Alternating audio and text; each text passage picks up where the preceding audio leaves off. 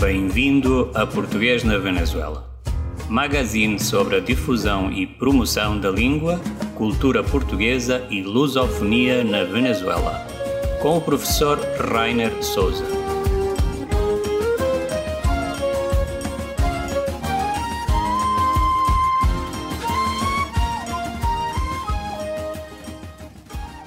Bom dia, boa tarde, boa noite, bem-vindos a este podcast que se chama Português na Venezuela.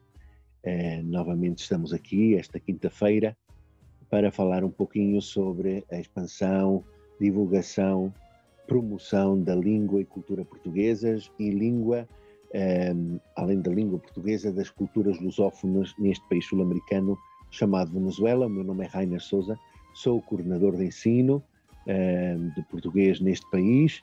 E é para mim uma honra estar aqui todas as semanas para divulgar um pouco aquilo que nós vamos fazendo em prol da promoção da nossa língua. Esta semana temos uma convidada de honra.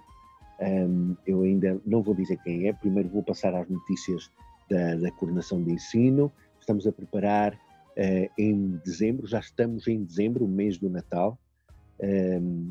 Um dos meses, talvez o mês mais bonito do ano, onde as famílias se reúnem para poder celebrar e festejar o nascimento de Jesus Cristo e dar por concluído um ano e, ao mesmo tempo, dar as boas-vindas a um novo ano, 2022. Mas nós vamos ter a oportunidade de falar do Natal e de todas estas coisas mais adiante. Eu só gostaria de lembrar que entre os dias 14 e 20, dos dias 14 e 20 de dezembro, a Embaixada de Portugal, a Coordenação de Ensino, o Camões IP e outras instituições que estão a unir a nós, como o Correio da Venezuela, o Instituto Português Cultura, estamos a preparar o segundo encontro de escritores lusófonos na Venezuela. Já no ano passado nós tivemos a primeira edição dedicada a Fernando Pessoa. Este ano temos esta edição dedicada a José Saramago, o nosso Prémio Nobel.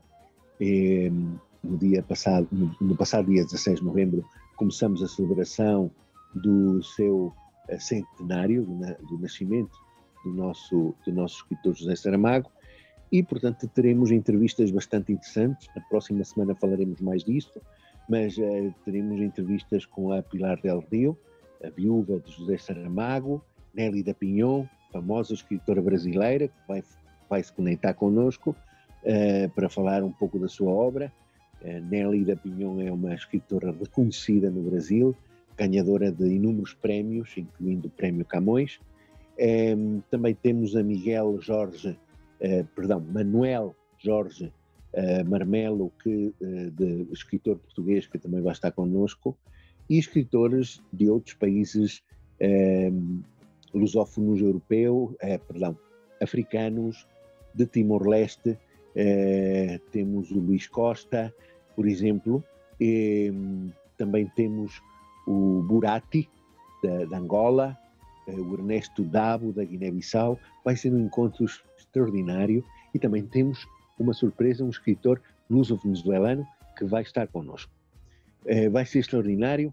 Querem conhecer mais sobre literatura escrita em português?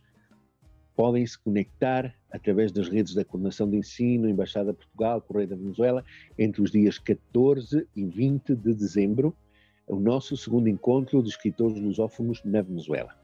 Voltando ao podcast de hoje, temos uma convidada de honra, a Jéssica Aranguren, que está connosco, e ela é estudante, é professora, intérprete. Ela já vai falar sobre ela. Eu só quero dar as boas-vindas à Jéssica. Jéssica, muito obrigado pelo teu tempo. Estás connosco neste Português na Venezuela.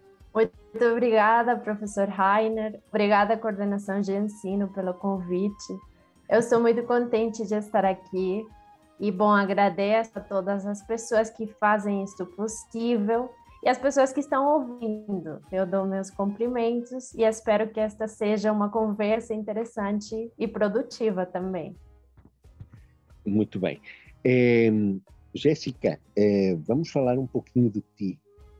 A Jéssica, para quem não conhece a Jéssica, ela é tesista na licenciatura, já está na reta final da sua licenciatura em Tradução e Interpretação na Universidade Central da Venezuela, é professora de português, inglês e espanhol, é tradutora autónoma em diferentes áreas, intérprete de conferências, tem sólidos conhecimentos na, como já disse, na interpretação e tradução, experiência no campo do ensino do inglês, no campo do português, obviamente, é auxiliar docente na Universidade Central da Venezuela, é intérprete de conferências, instrutora de português como língua estrangeira, ou seja, professora de português, enfim, é uma vida dedicada a uma vida, vamos ver uma coisa, a Jéssica é uma moça jovem, cheia de vida e bom, estamos aqui com Jéssica Aranguren e a Jéssica, nada melhor do que tu para falares de ti própria. Gostaríamos de saber, para quem não te conhece, onde nasceste, onde cresceste, um pouco da tua vida pessoal. Bom, sim, muito obrigada por essa apresentação. Bom, eu nasci aqui em Caracas e também cresci aqui, Caracas, na Venezuela. Na verdade, quando eu era criança, eu não tinha uma ideia clara do que eu queria fazer no futuro. Por exemplo, nós, quando somos crianças, sempre queremos ser, não sei, doutores, não sei. Sempre temos uma ideia diferente, mas nunca imaginei que fosse estudar línguas, nem português. Foi uma coisa que surgiu.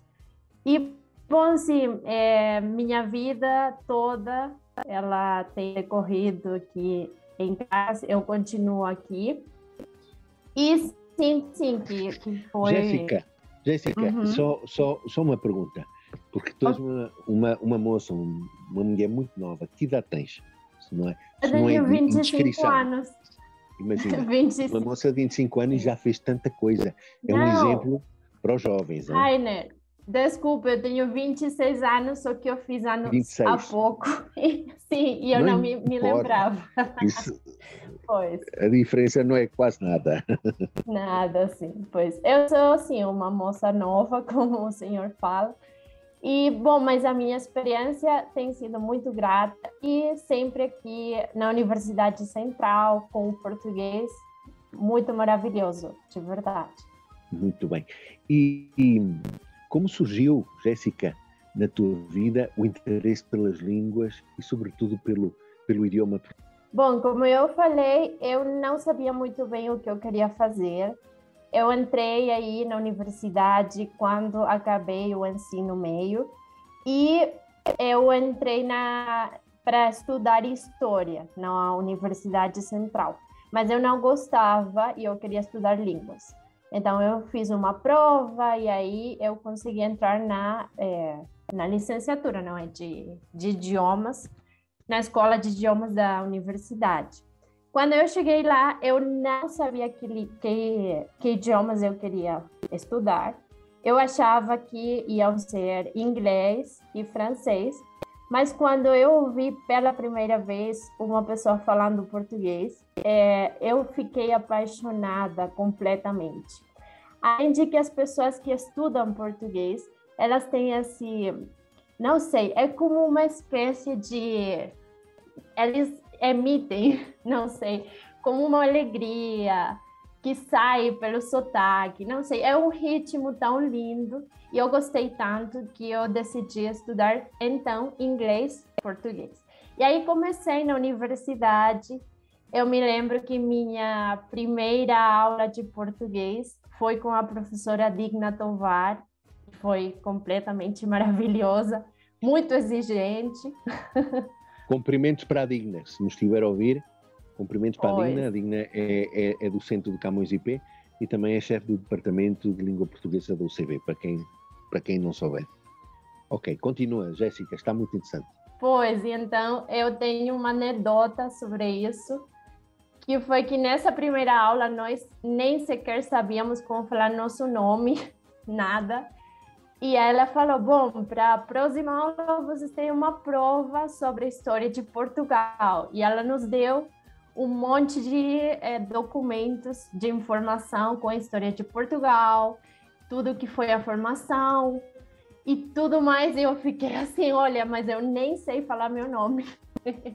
E pronto, mas foi uma experiência muito, muito boa.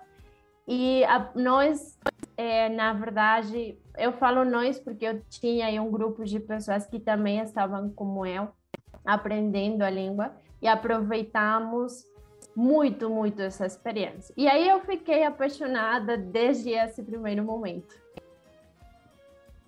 Muito bem. E dentro do português, tu preferiste a tradução e a interpretação, porque gostas do mundo da interpretação e tradução, chama-te mais a atenção do que propriamente a investigação em língua portuguesa.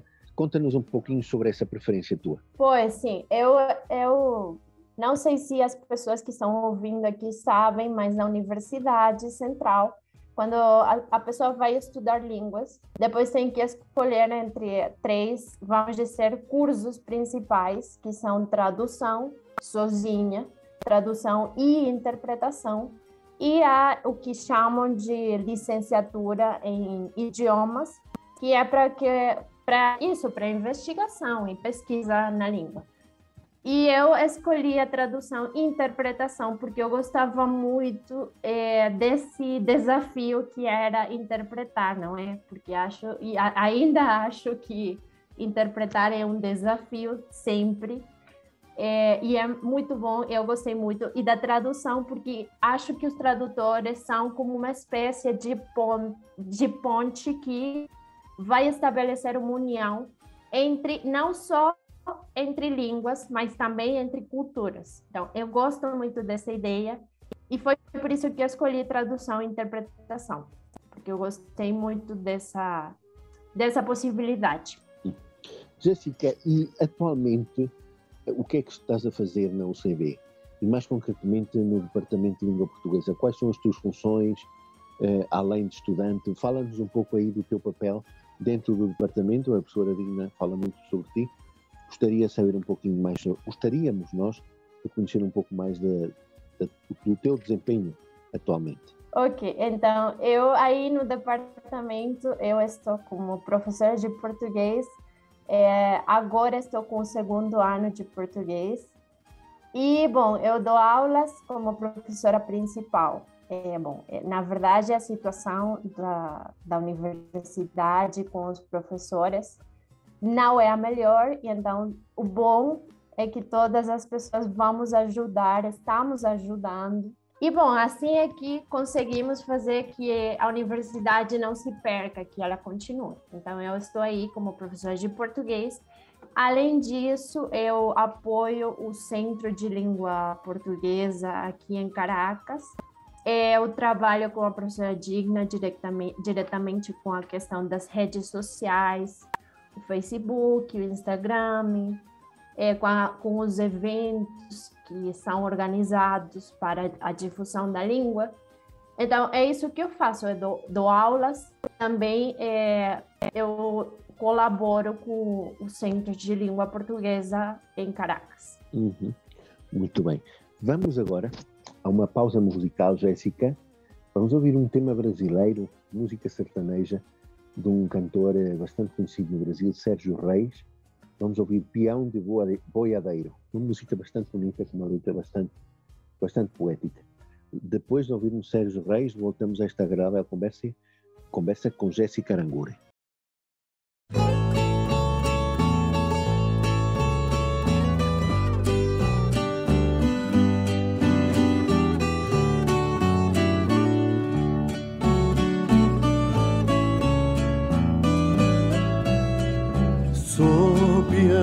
Boiadeiro procurando paz, o caminho das estrelas eu deixei pra trás.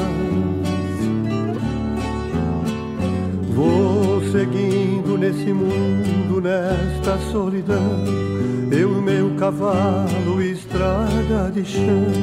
Vou pensando nela, triste ilusão. Quero ser o seu amigo, ser o seu abrigo, tudo que lhe falta, ser o seu peão. Quero estar sempre ao seu lado, ter o seu perfume, ser o seu amado e não sentir ciúme.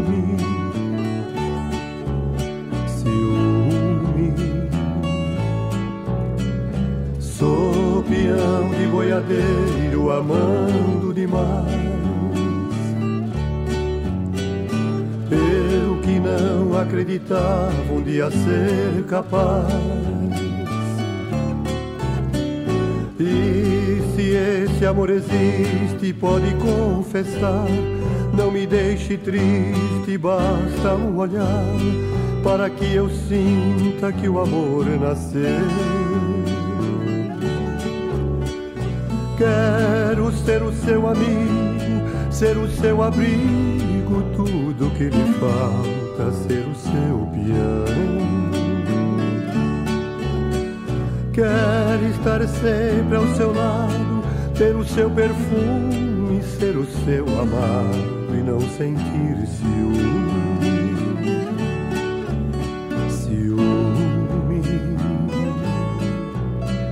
Sou peão de boiadeiro, amando demais.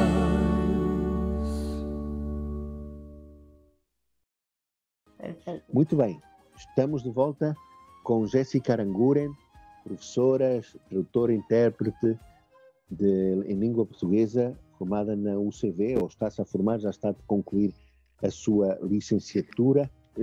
Jéssica, voltamos a esta conversa, quero com uma pergunta que gostaria de fazer é: como está o mundo da tradução e da interpretação na Venezuela, em área de língua portuguesa, para um recém-formado?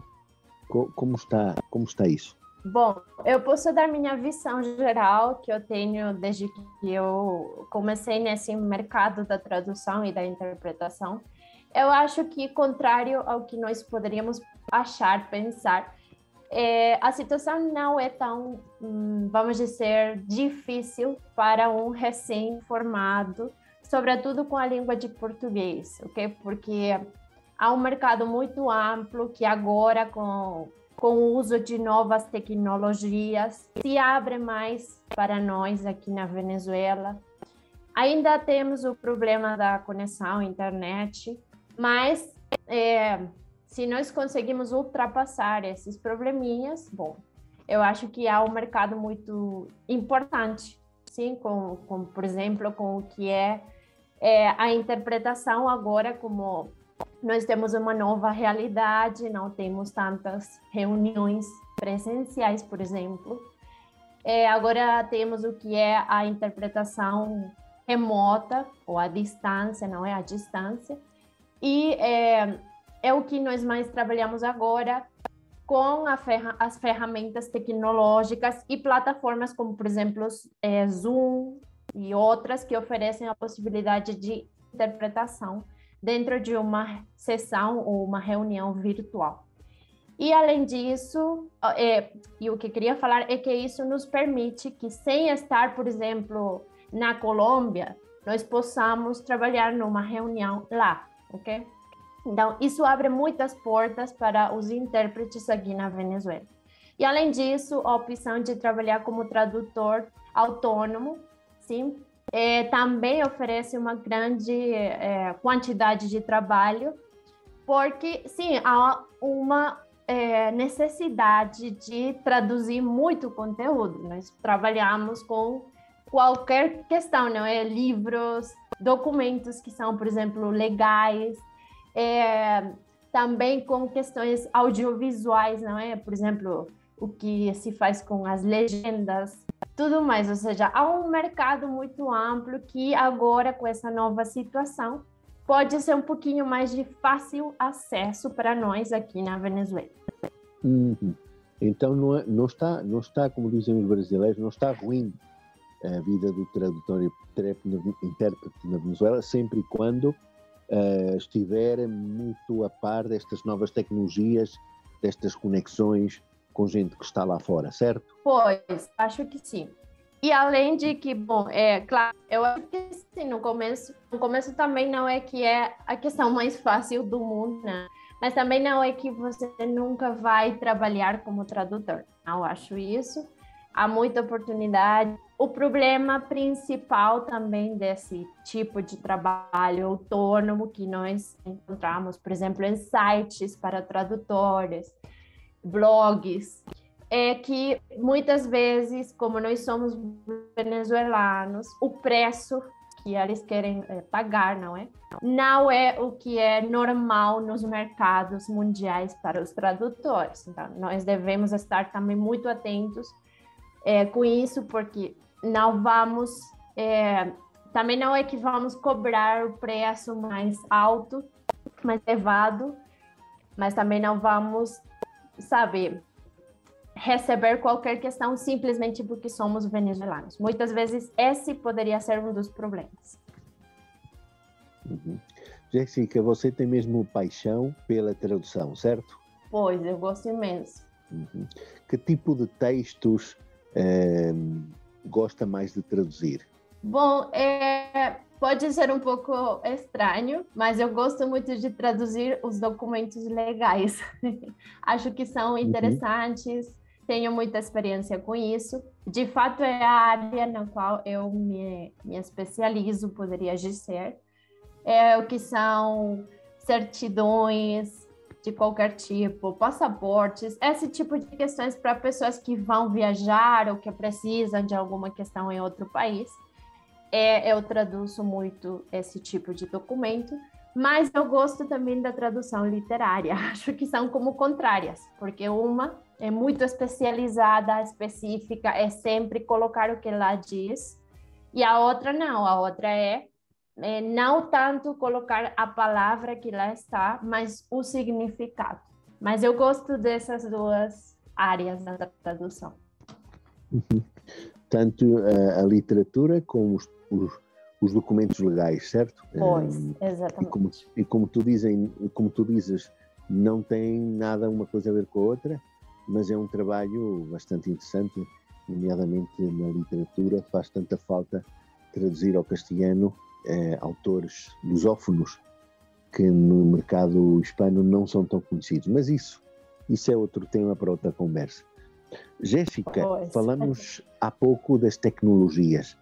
Sabemos que tu és a pessoa encarregada de levar as redes sociais do Centro de Língua Portuguesa da UCB.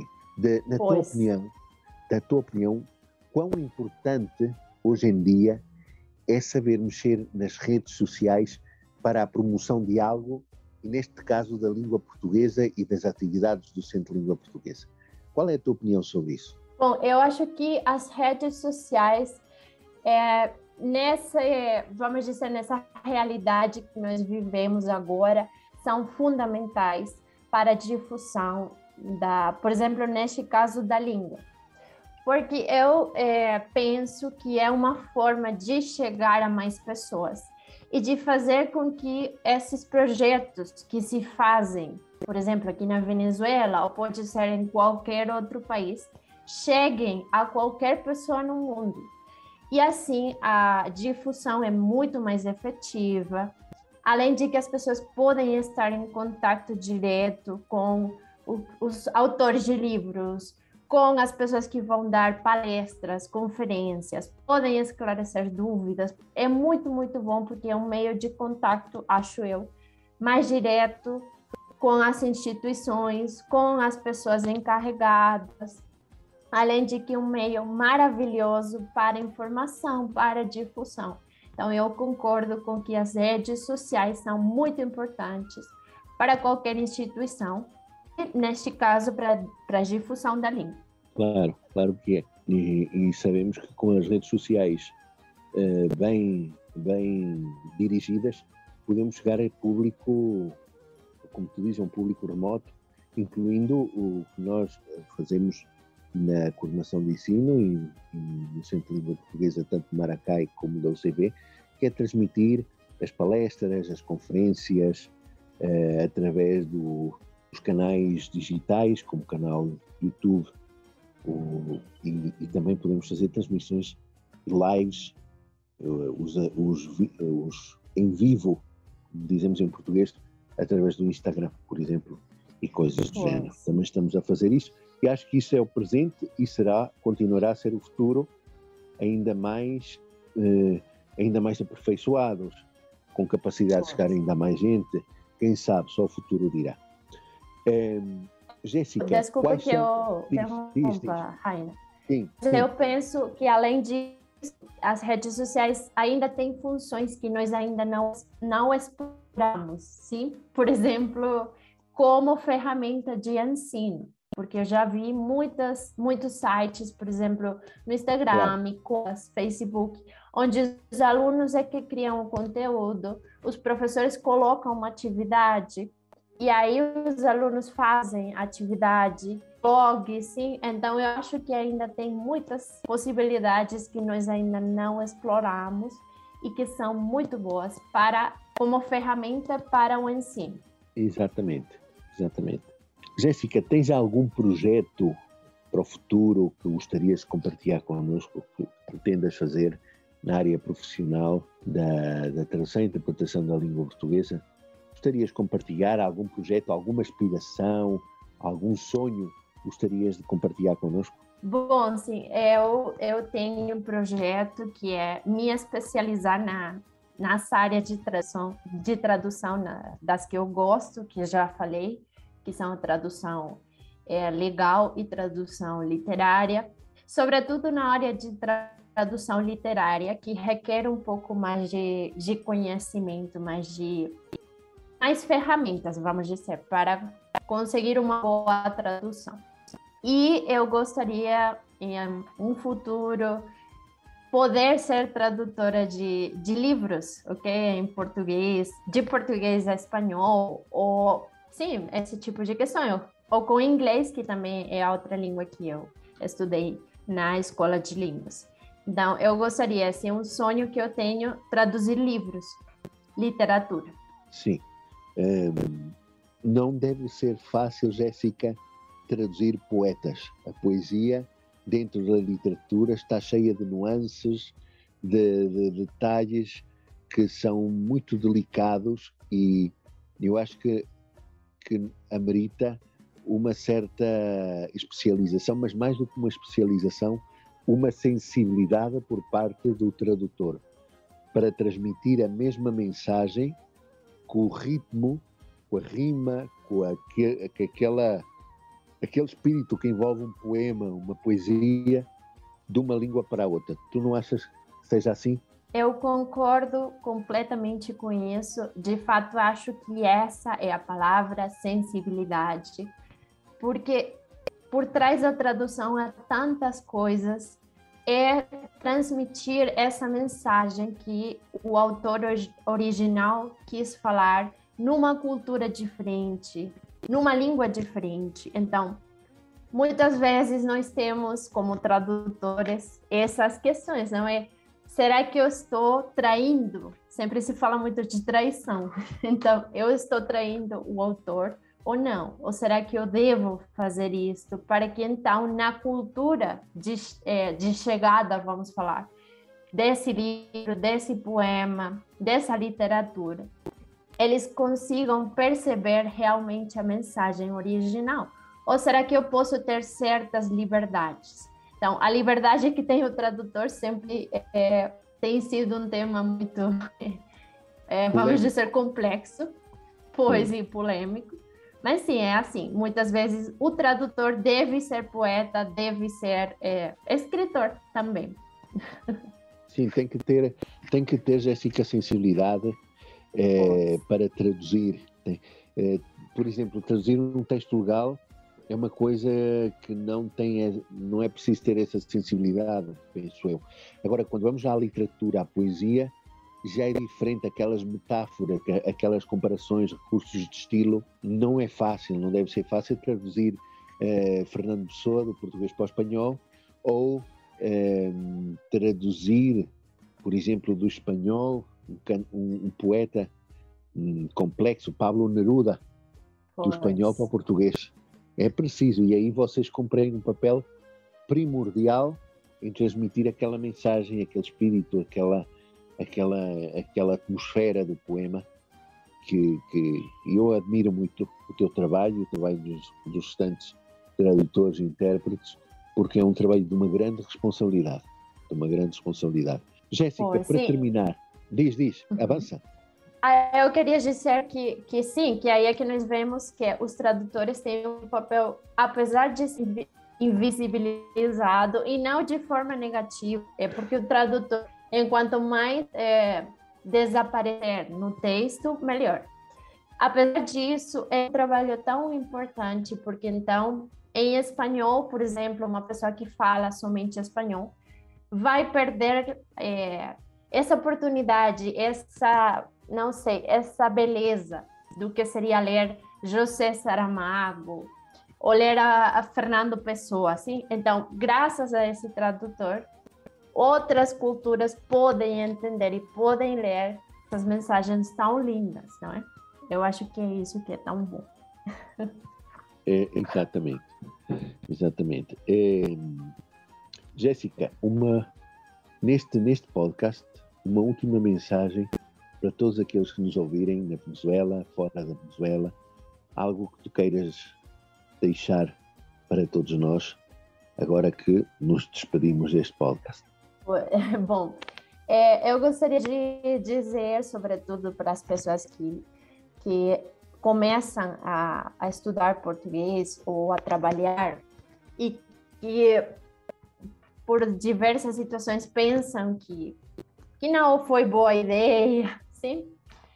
Eu digo que estudar português e trabalhar na área de português, seja como professor ou como tradutor ou intérprete, é uma boa decisão, porque o português, além de ser uma língua maravilhosa, cheia de cultura, que vamos aprender imenso sempre, é um bom mercado, tem um bom mercado de trabalho, e eu que sou uma pessoa que ainda não tenho, nem sequer me formei ainda, eu estou no processo, e sou nova, como já falamos, eu já trabalhei, eu já tenho experiência no mercado, e se eu conseguir, eu acho que muitas pessoas também podem fazer a mesma coisa. Então, eu quero que as pessoas saibam que sim, que a língua portuguesa está cheia de oportunidades, não só aqui na Venezuela, mas também no mundo todo. Muito bem. Português, uma língua cheia de oportunidades, diz a Jéssica. Jéssica, obrigado por esta oportunidade que nos deste de falar connosco, de estar connosco e sobretudo, falar para aqueles jovens que estejam indecisos em estudar alguma língua estrangeira. Esta é uma mensagem muito importante. Senhores, como disse a Jéssica Aranguren, o português é uma língua cheia de oportunidades. Obrigado, Jéssica, e parabéns e felicidades para a tua vida. Muito obrigada a todos vocês por ouvir e à coordenação de ensino por a oportunidade de estar aqui. Muito obrigada. De nada, felicidades. Obrigada.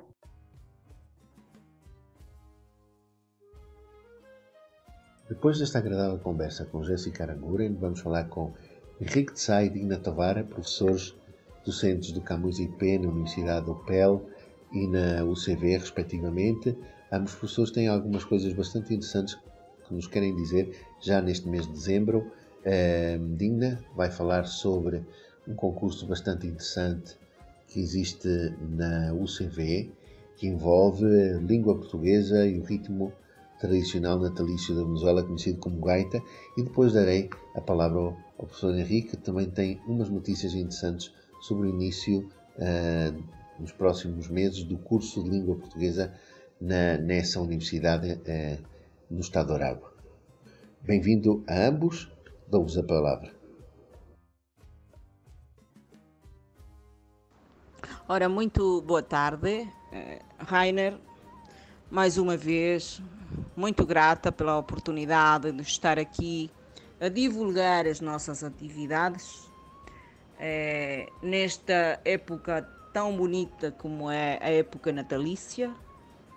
A UCV, do Departamento de Português da UCV e o CLP Caracas, estão a promover um concurso de escrita criativa em português, mas com ritmo da música, do ritmo popular natalício da Venezuela, que é a gaita. Portanto, estamos a convidar os estudantes e professores. Estudantes, a partir dos 16 anos, estamos a encorajá-los a todos a se inscreverem, a participarem no concurso. E em que consiste o concurso? O concurso consiste na escrita de uma canção. Vão escrever uma canção em português, mas vão cantar com ritmo de gaita zuliana. Nós demos o ritmo nós é que escolhemos, ok?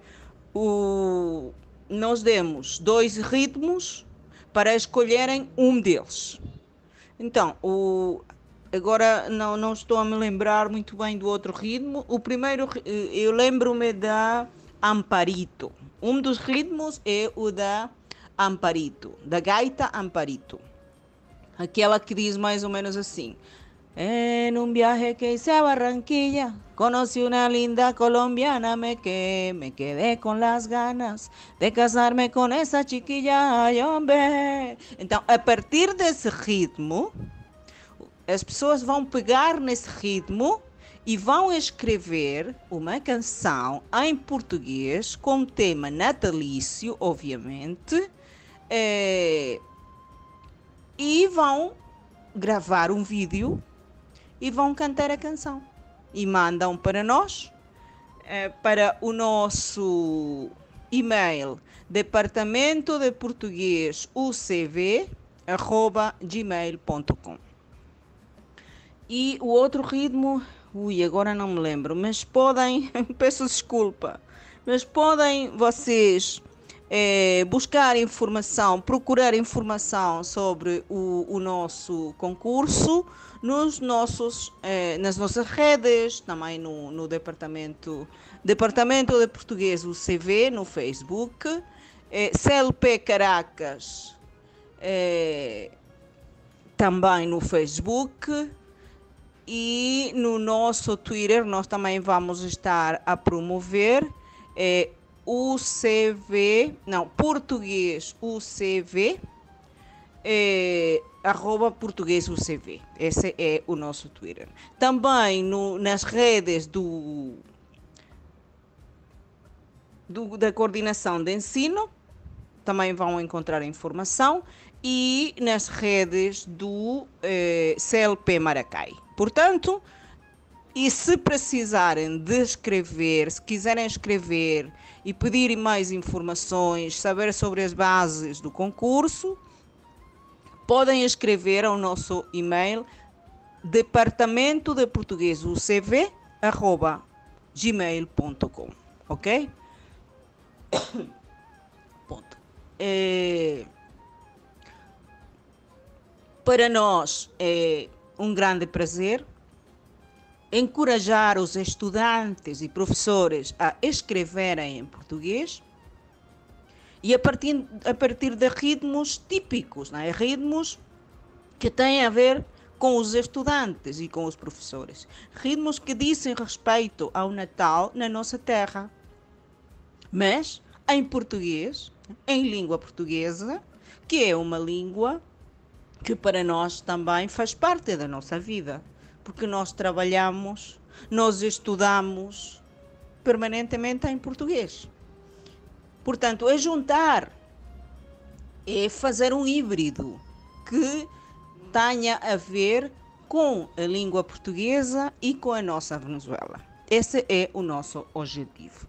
Então, estão todos convidados a apresentar, a concursar com a vossa canção natalícia em português com ritmo de gaita zuliana, tá bom? Pronto. Então, um abraço para todos. Muito obrigada, Dr. Rainer. Obrigada a todos e estamos ao vosso dispor para se precisarem de mais informação. Boa tarde a todos. Obrigada. Muito boa tarde, Dr. Rainer, e muito obrigado pela oportunidade. Um grande abraço a todos os ouvintes deste maravilhoso podcast. Também um grande abraço à professora Digna, lá em Caracas, no Centro de Língua Portuguesa. Sim, tal como referia o Dr. Rainer, temos boas, maravilhosas notícias no que diz respeito à inscrição de novos estudantes para se formarem como professores de português. Como parte do início do semestre de 2021-2, que está por iniciar em breve, registramos foram feitas as assessorias académicas, que é o processo prévio para o início do semestre, e devemos indicar que português, como idioma B, teve grande sucesso, uma quantidade importante de alunos, entre 25 e 35 alunos, com estes dados, estes números ainda por serem confirmados, decidiram, optaram por assumir ou tomar a língua portuguesa como futuro profissional. Isto é muito importante porque estes alunos, agora alunos e futuros professores, vão ser agentes multiplicadores da nossa língua e da nossa cultura lusófona no estado de Aragua, na região central do país e em toda a Venezuela. É importante também marcar que estão a ser realizadas as últimas obras do Centro de Língua Portuguesa para poder reiniciar as nossas atividades, claro, respeitando os protocolos de segurança e biossegurança adequados e para poder dar as boas-vindas. É por isso que também devemos anunciar que para este mês de dezembro, ou talvez para o mês de janeiro, será realizada uma atividade, digamos, de boas-vindas a estes novos estudantes, que contará com a presença dos professores em formação, que estão um bocadinho mais avançados. Também contará com a presença vamos passar o convite ao Dr. Rainer e desde já fazemos o convite para esse primeiro encontro. Contaremos também com os professores de português que são coordenadores da nossa rede Camões do estado de Aragua, como são a professora Silvia Pascoal, a professora Marina Rodrigues, que também é professora da UPEL do Português, e a professora Anabel Pereira e o professor Omar Uribe. Também vamos contar com estudantes que foram reconhecidos, foram bolseiros do Instituto Camões, e eles vão contar a experiência que eles tiveram como bolseiros, digamos, para também indicar ou mostrar como foi o caminho e a experiência que eles muito bem sucedida que tiveram. Estamos a crescer, estamos a avançar. Esta é uma mostra do trabalho de qualidade feito pela equipa que trabalha no Centro de Língua Portuguesa em prol da língua, da difusão da língua. E isto é mais um compromisso para o crescer, fazer melhor as coisas e dar os passos necessários para consolidar a língua portuguesa no nosso estado e na nossa região, que vale comentar, e já várias vezes tem sido comentado aqui neste podcast, o estado de Aragua é um dos estados com maior concentração, quantidade de portugueses e lusodescendentes na Venezuela.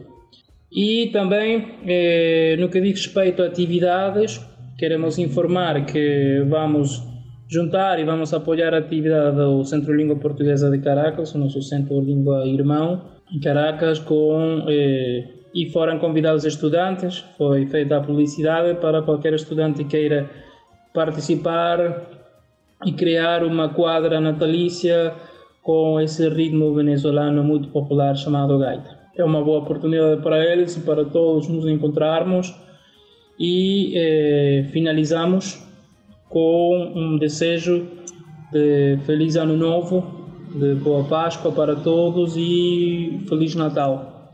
E esperamos que o ano 2021 seja de grande sucesso e de novas perspectivas e novo crescimento. Muito obrigado, Dr. Rainer. Muito obrigado a todos.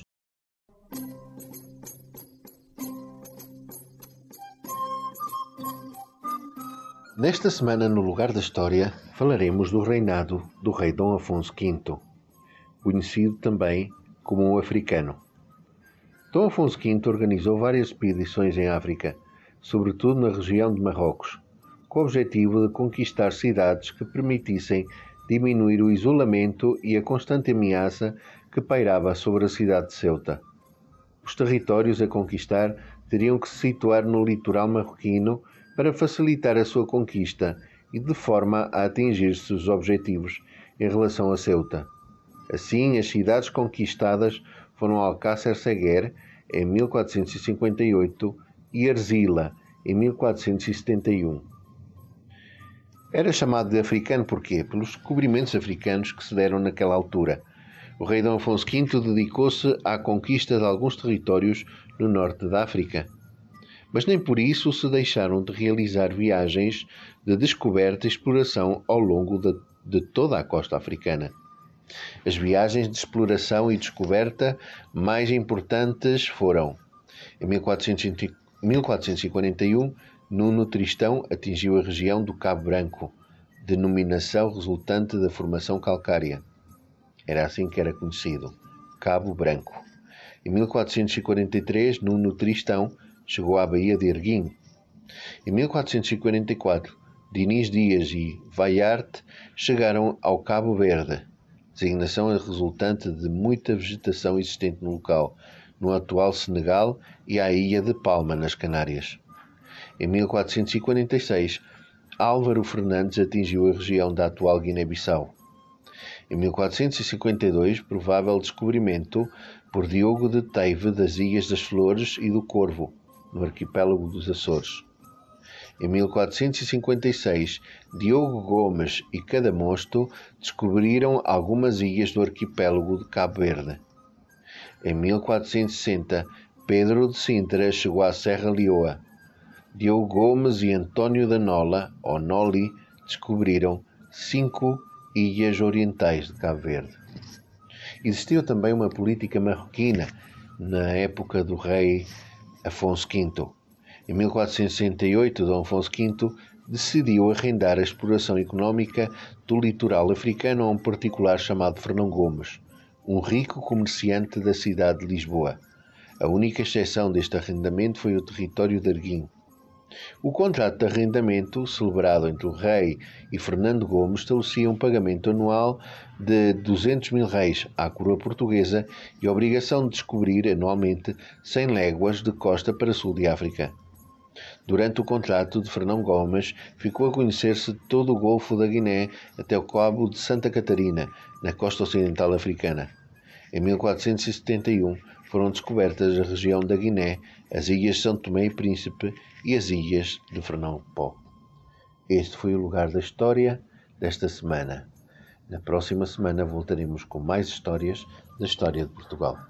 Esta semana ficamos por aqui, mas não nos vamos embora sem antes desfrutar de uma música emblemática da nossa fadista Marisa, Rosa Branca. Ficamos com Rosa Branca e voltamos para a semana com mais de Português na Venezuela.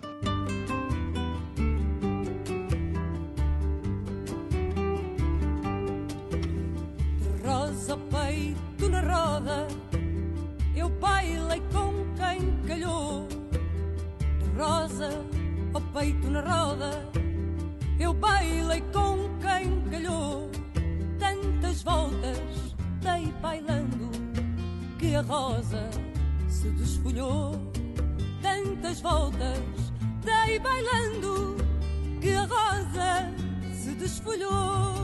Quem tem amor a seu jeito, colha a rosa branca, põe a rosa ao peito. Quem tem amor a seu jeito, colha a rosa branca, põe a rosa ao peito.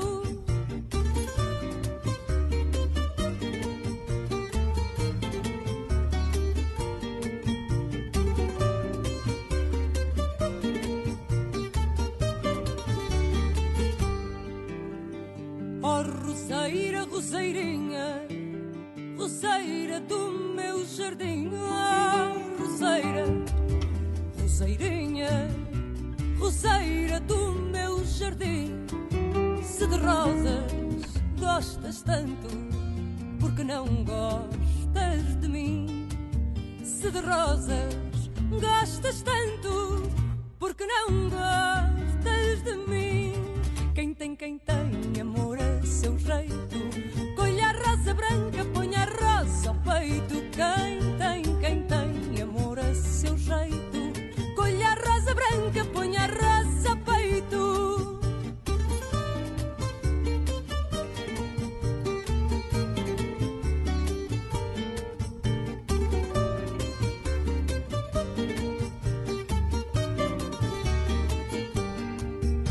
Quem tem amor a seu jeito, põe a rosa branca, põe a rosa ao peito.